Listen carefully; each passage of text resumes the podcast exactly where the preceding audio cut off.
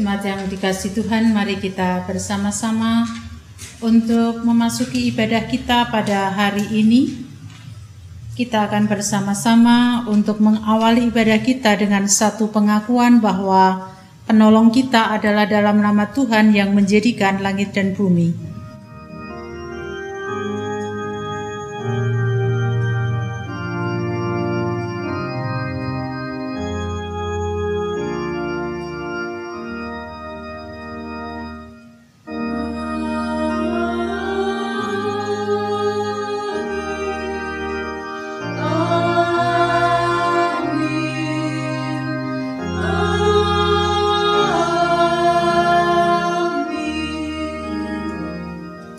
Kasih karunia dan damai sejahtera dari Allah Bapa kita dan dari Tuhan Yesus Kristus menyertai kita sekalian. Dan menyertai saudara juga. Bersama-sama kita akan mendasari ibadah kita pada hari ini dengan pembacaan dari Kolose 3 ayat 12.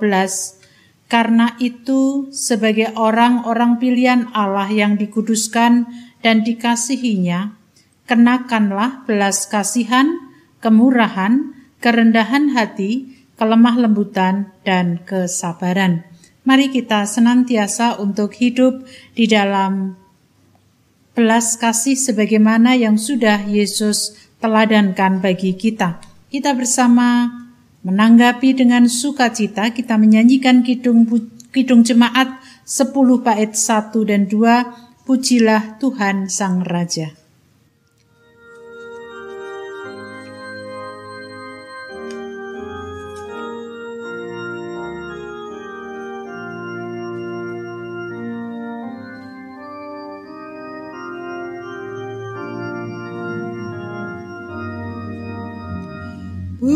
Mari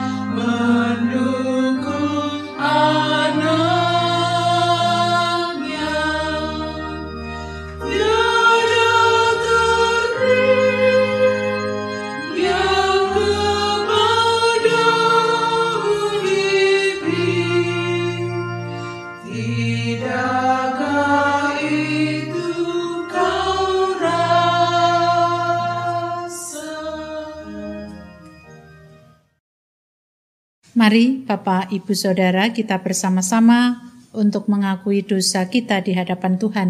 Kita berdoa. Tuhan, sumber hidup kami, sumber keselamatan kami. Saat ini kami datang kepadamu, mengakui akan segala kekurangan dan dosa kami. Kami menyadari akan ketidakberdayaan kami sebagai umatmu, di mana Tuhan memanggil kami supaya kami memiliki belas kasih, tetapi sering kali yang muncul melalui perkataan, angan, bahkan tingkah laku kami justru bukan belas kasih, namun sebaliknya. Ampuni ya Tuhan segala dosa dan kesalahan kami. Tuhan mampukan kami untuk senantiasa hidup di dalam belas kasih Tuhan dalam nama Tuhan Yesus kami berdoa. Amin. Pernyataan pengakuan dosa yang hendak kita nyatakan bersama-sama, kita nyatakan melalui Kidung Jemaat 39 bait 1 dan 2 Kudi beri belas kasihan.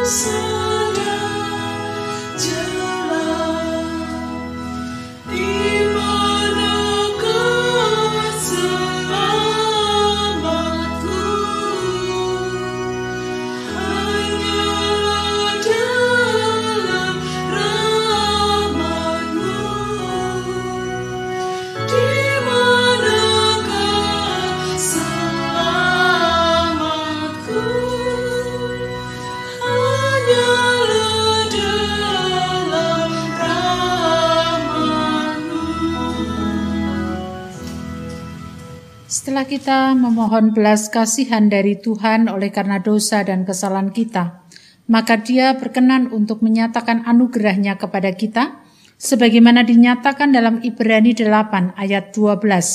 Sebab aku akan menaruh belas kasihan terhadap kesalahan mereka dan tidak lagi mengingat dosa-dosa mereka. Demikianlah berita anugerah dari Tuhan. Syukur kepada Allah. Kita bersama menanggapi melalui Kidung Jemaat 357 bait 1 dan 2 dengar panggilan Tuhan.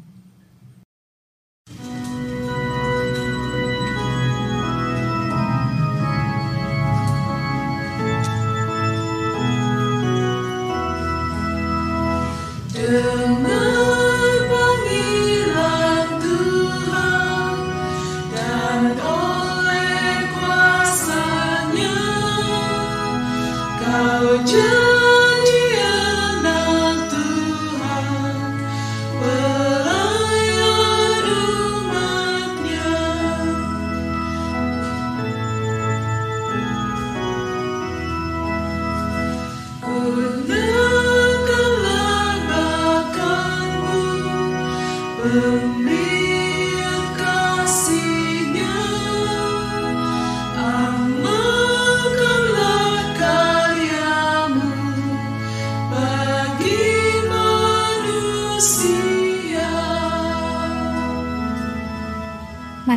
kita bersama-sama berdoa, mempersiapkan hati pikiran kita menerima sapaan Tuhan kita berdoa.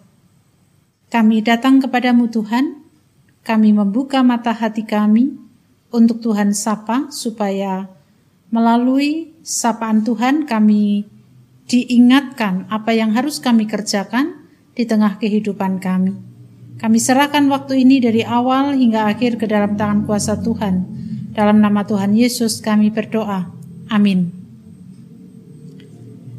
Kita bersama-sama akan membaca bacaan kita pada hari ini yang terambil dari Markus pasal 6 ayat 30 sampai dengan 34, lalu nanti disambung Markus 6 ayat 53 sampai 56. Jadi tidak begitu panjang bacaan kita pada hari ini. Yesus memberi makan 5000 orang. Kemudian rasul-rasul itu kembali berkumpul dengan Yesus dan memberitahukan kepadanya semua yang mereka kerjakan dan ajarkan. Lalu ia berkata kepada mereka, "Marilah ke tempat yang sunyi, supaya kita sendirian dan beristirahatlah seketika." Sebab memang begitu banyaknya orang yang datang dan yang pergi, sehingga makan pun mereka tidak sempat. Maka berangkatlah mereka untuk mengasingkan diri dengan perahu ke tempat yang sunyi.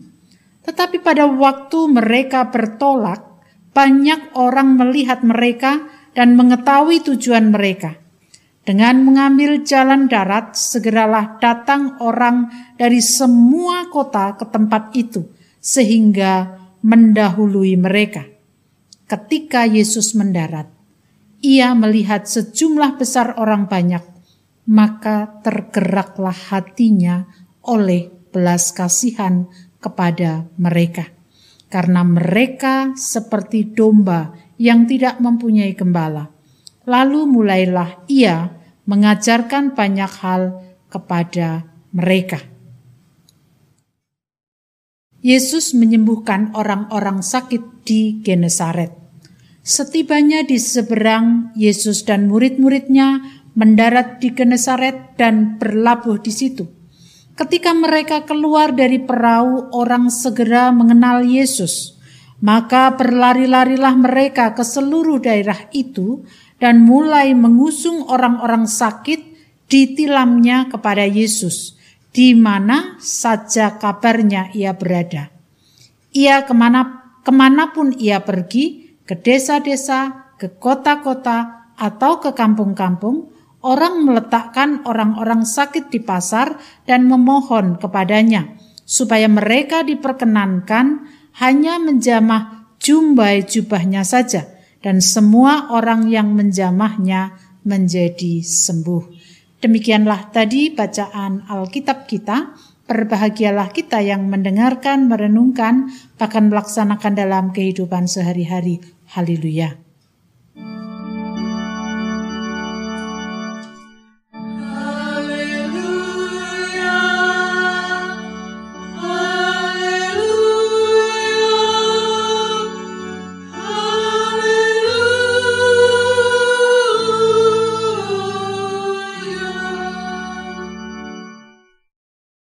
Jemaat yang dikasih Tuhan, kita masih berada dalam situasi yang tidak mudah untuk kita lewati. Di masa-masa sulit ini, terlebih dalam situasi pandemi, bahkan saat ini kita masih berada di dalam uh, eh, PPKM darurat bagi Jawa Bali, semua aktivitas kita secara fisik itu dibatasi. Relasi kita dengan orang lain pun juga sangat dibatasi. Nah, kondisi yang demikian ini ketika kita biarkan begitu saja, artinya ketika kita hanya memikirkan apa yang sedang kita hadapi, Secara pribadi kita bisa menjadi orang yang egois, mementingkan kepentingan diri sendiri dan tidak memiliki belas kasih kepada orang lain. Padahal kita tahu persis bahwa salah satu ciri kehidupan orang Kristen adalah memiliki kehidupan yang berbelas kasih. Tetapi sekarang ini banyak sekali orang yang sudah tidak peduli dengan apa yang dialami oleh orang lain. Karena apa? Karena tertuju pada dirinya sendiri, memikirkan dirinya sendiri, Yang penting aku seperti ini, yang penting aku selamat. Tidak memikirkan atau paling tidak kurang memikirkan orang-orang yang sebenarnya sangat membutuhkan dalam hidup ini. Bapak Ibu Saudara yang dikasih Tuhan, hidup yang berbelas kasih harus menjadi karakter kehidupan kita sebagai orang Kristen. Apa itu belas kasih? Belas kasih adalah kepedulian manusia yang muncul akibat penderitaan orang lain. Jadi kalau ada orang lain menderita, penderitaannya bisa secara fisik, bisa secara psikis. Ketika kita berbelas kasih berarti ada sebuah kepedulian. Tetapi ketika kita tidak mau tahu berarti kita tidak peduli, berarti juga kita tidak memiliki karakter hidup yang berbelas kasih. Maka pada hari ini kita diingatkan pada sebuah perikop yang menjadi bacaan kita, dua, dua buah perikop walaupun yang satu uh, tidak full, tidak penuh kita baca, tetapi dari dua perikop itu hendak menjelaskan kepada kita tentang bagaimana Yesus mengajar para murid dan juga orang banyak pada waktu itu dari kota satu ke kota yang lain untuk melakukan tugas dan karyanya. Yesus menyembuhkan orang sakit, Yesus memberikan pengajaran-pengajaran kepada orang banyak. Oleh karena pengajarannya itu sangat menakjubkan bagi orang banyak. Oleh karena karya-karya Yesus itu kemudian menjadikan orang tertarik kepada Yesus. Ya sudah pasti banyak orang yang ingin datang kepada Yesus. Banyak orang yang ingin tetap bersama-sama dengan Yesus. Bapak Ibu Saudara bisa bayangkan, kalau sekian banyak orang ingin dilayani Yesus secara manusiawi, secara fisik, Yesus dan para murid pasti mengalami kelelahan. Karena pekerjaan pelayanan yang dilakukan Yesus itu juga menguras tenaga. Bukan saja kelelahan fisik tetapi juga kelelahan psikis. Itulah sebabnya ketika Yesus sudah berkarya di sebuah tempat, dia perlu waktu untuk beristirahat bersama dengan para murid. Maka Yesus mengajak para murid mari bertolak. Harapannya apa? Harapannya Yesus dan para murid bisa mengasingkan diri, bisa beristirahat sejenak, dan kemudian bisa melanjutkan perjalanannya. Namun demikian, Bapak Ibu Saudara, orang banyak tidak peduli terhadap kebutuhan Yesus dan para murid untuk beristirahat. Sehingga tetap saja walaupun Yesus melewati jalan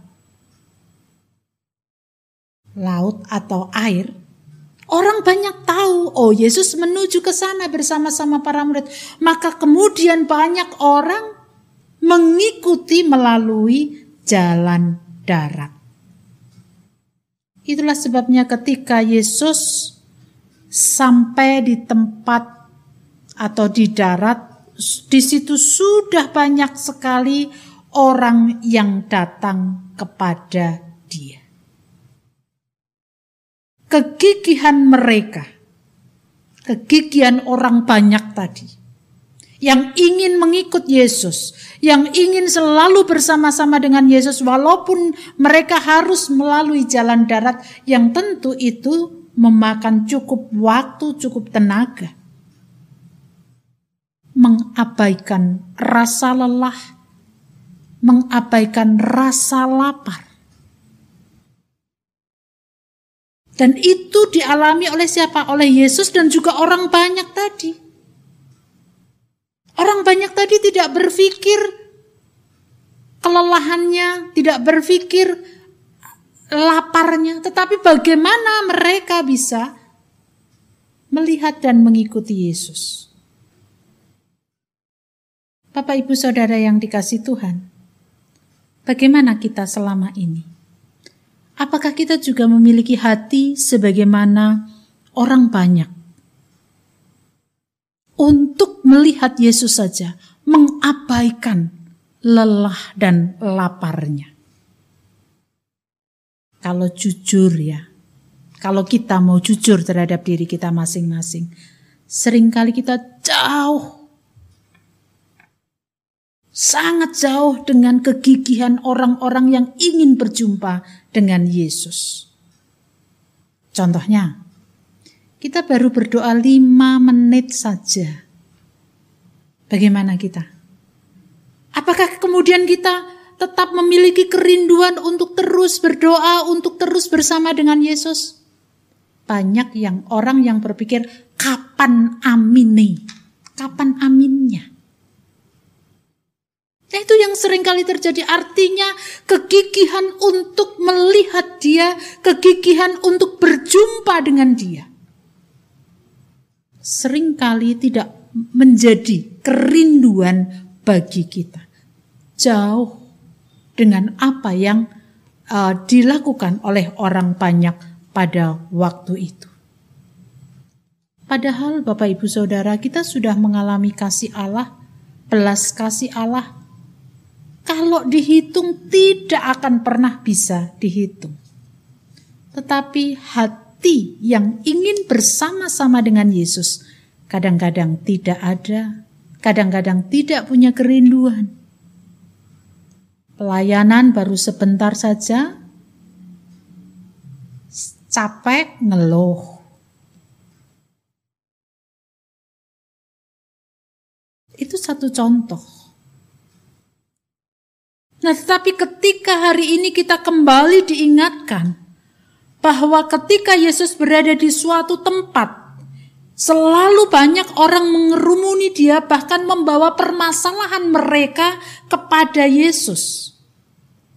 Mereka tidak berpikir lagi akan bagaimana kesulitan yang harus dihadapi ketika ingin berjumpa dengan Yesus. Bapak, ibu, saudara bisa bayangkan, Yesus dikerumuni oleh orang banyak. Ada orang yang mem, e, membawa orang sakit, digotong, ditilamnya untuk dibawa kepada Yesus untuk disembuhkan, um, menjamah jubahnya saja, jubahnya saja sembuh. Tetapi ketika orang banyak sedemikian banyaknya pasti akan meng, mengalami hambatan. Tetapi itu tidak pernah dipikirkan oleh mereka. Yang penting aku berjumpa dengan Yesus.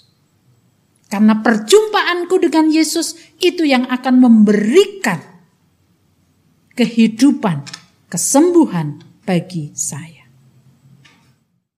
Bapak Ibu Saudara yang dikasih Tuhan, itulah kegigihan banyak orang. Itu sebabnya di di tengah kelelahan fisik dan psikis, Yesus pun juga tidak mau egois. Dia tetap melakukan karyanya. Dan ketika dia melakukan karyanya bukan karena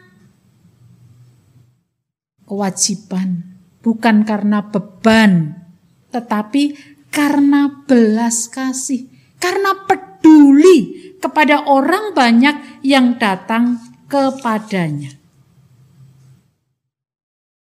Itulah sebabnya Yesus tidak membiarkan orang banyak, tetapi menerima orang banyak yang datang kepadanya. Sehingga orang banyak yang datang kepadanya mengalami pencerahan, dan bahkan yang sakit mengalami kesembuhan.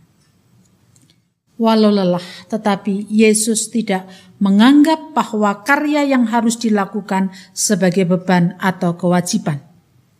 Pelayanan yang dilakukan Yesus berdasarkan pada belas kasih, pada kepeduliannya kepada orang-orang yang membutuhkan. Ibu, bapak, saudara yang dikasih Tuhan, sebagai pengikutnya, mestinya kita pun juga harus memiliki karakter hidup yang sudah diteladankan Yesus. Artinya, kita pun harus memiliki kepedulian akan penderitaan orang lain, bukan sebaliknya. Jika kita masih mementingkan diri sendiri, tidak mau peduli kepada orang lain, Apakah itu mencerminkan bahwa kita murid Kristus? Tentu saja tidak. Artinya, walaupun kita mengatakan pengikut Kristus, tetapi ketika kita tidak memiliki belas kasih, maka keanggotaan kita sebagai pengikut Kristus perlu disangsikan, perlu diragukan, benar tidak. Itulah sebabnya Bapak Ibu Saudara, pada saat ini kita diingatkan supaya kita terus memiliki hati yang berbelas kasih. Mari kita belajar bersama. Meski itu tidak mudah, tetapi mari kita belajar melakukan sesuatu didasarkan belas kasih, bukan karena beban, bukan karena kewajiban, tetapi karena kepedulian kita terhadap orang lain. Kita melakukan pelayanan bukan kewajiban kita, bukan beban kita, tetapi didasarkan pada belas kasih. Karena Allah sudah memberikan belas kasih itu kepada kita. Mari kita hidup di dalam belas kasih Allah. Sehingga apa pun yang kita uh, lakukan kita tidak akan menuntut apa pun juga dari orang lain. Amin. Saat teduh bagi kita semuanya.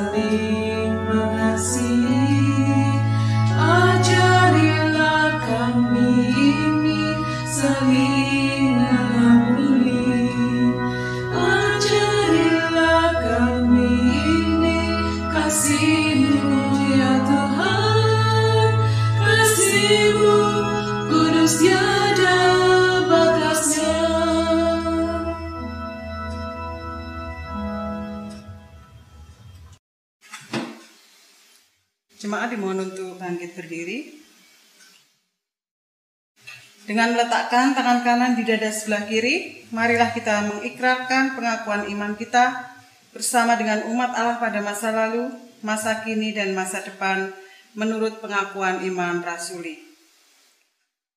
Aku percaya kepada Allah, Bapa yang Maha Kuasa, Kalik langit dan bumi, dan kepada Yesus Kristus, anaknya yang tunggal Tuhan kita, yang dikandung daripada roh kudus, lahir dari anak darah Maria, yang menderita di bawah pemerintahan Pontius Pilatus, disalibkan, mati dan dikuburkan, turun ke dalam kerajaan maut. Pada hari yang ketiga, bangkit pula dari antara orang mati, naik ke surga, duduk di sebelah kanan Allah, Bapa yang Maha Kuasa, dan akan datang dari sana untuk menghakimi orang yang hidup dan yang mati. Aku percaya kepada Roh Kudus, gereja yang kudus dan am, persekutuan orang kudus, pengampunan dosa, kebangkitan daging dan hidup yang kekal. Jemaat dipersilahkan duduk kembali. Bapak Ibu Saudara, di tengah kehidupan yang mungkin kita rasakan mencekam, kita akan membawa pergumulan kita kepada Tuhan di dalam doa syafaat kita. Kita berdoa. Tuhan Allah yang selalu menyatakan cinta kasihnya kepada kami saat ini kami merasakan dalam hidup yang kami jalani begitu banyak permasalahan yang harus kami hadapi, terlebih terkait dengan adanya pandemi dan akibat dari pandemi itu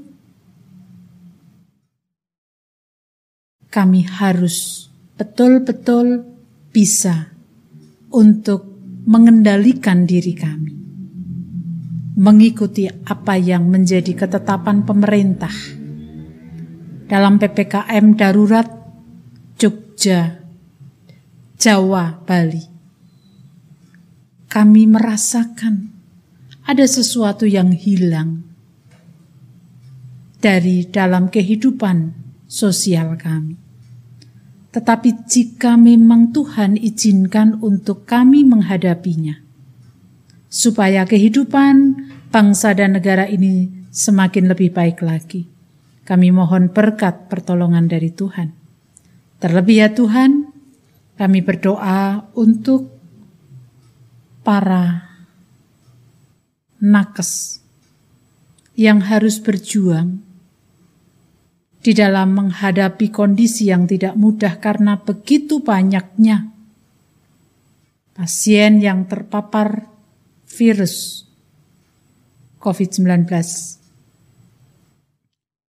Kami rindu ya Tuhan. Kehidupan bangsa dan negara ini akan menjadi lebih normal lagi. Kami rindu ya Tuhan untuk menjalani kehidupan sebagaimana yang Tuhan kehendaki. Kami rindu ya Tuhan untuk tidak mendengar berita-berita duka yang setiap hari bukan hanya satu, dua, tiga orang. Tetapi banyak sekali harus berjatuhan orang yang mengalami duka cita. Ya Tuhan, kami sangat sedih Oleh karena itu ya Tuhan kami mohon berkat-Mu atas bangsa dan negara ini. Baik pemimpin bangsa dan negara kami dan rakyat. Kiranya Tuhan satukan kami untuk melawan pandemi ini sehingga kehidupan bangsa dan negara ini menjadi lebih baik lagi. Bagi saudara-saudara kami yang harus kehilangan saudaranya, Tuhan pun juga merahmati dengan penghiburan dan kekuatan.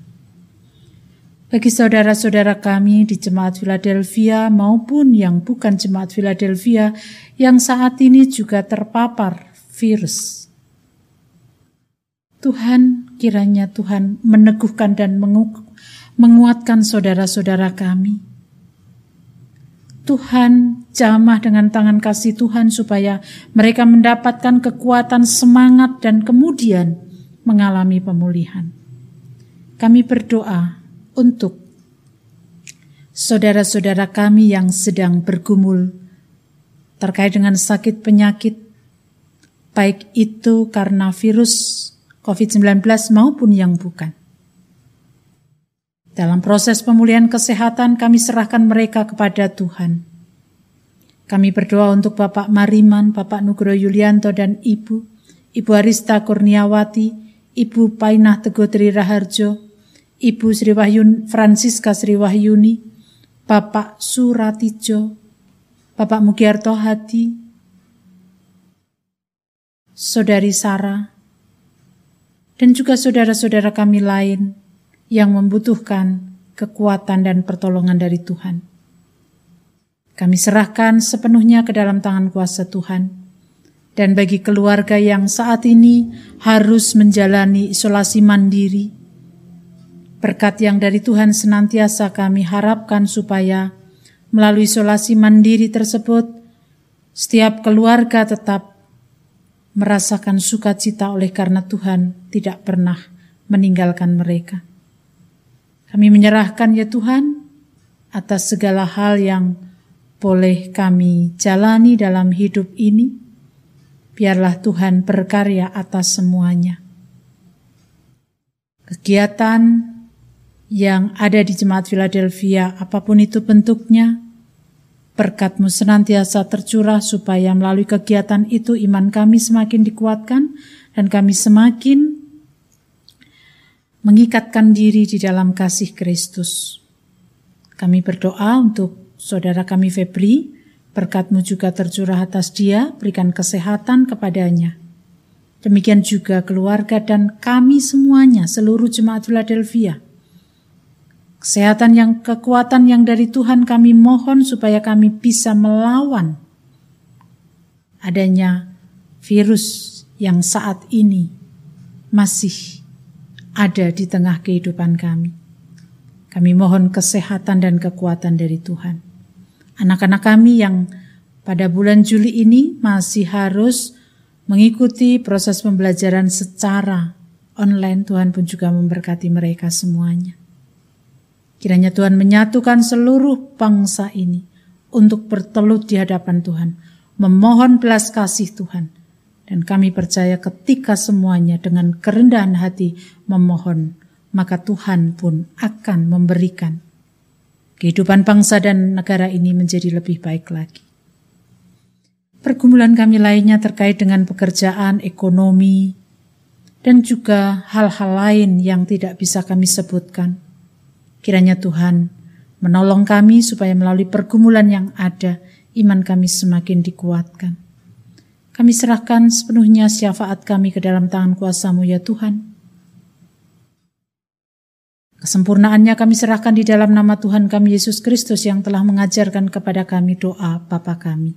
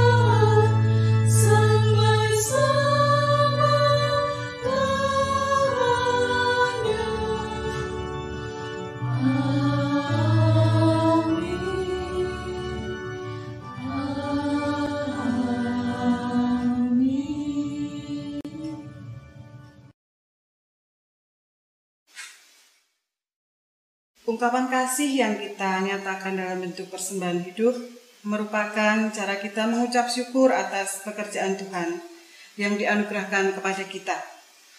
Dasar persembahan diambil dari 1 Petrus 2 ayatnya yang kelima. Dan biarlah kamu juga dipergunakan sebagai batu hidup untuk pembangunan suatu rumah rohani bagi suatu imamat kudus untuk mempersembahkan persembahan rohani yang karena Yesus Kristus berkenan kepada Allah. Kita akan iringi persembahan dengan menyanyikan Kidung Jemaat 288 bait yang pertama dan kedua. Mari puji Raja Surga.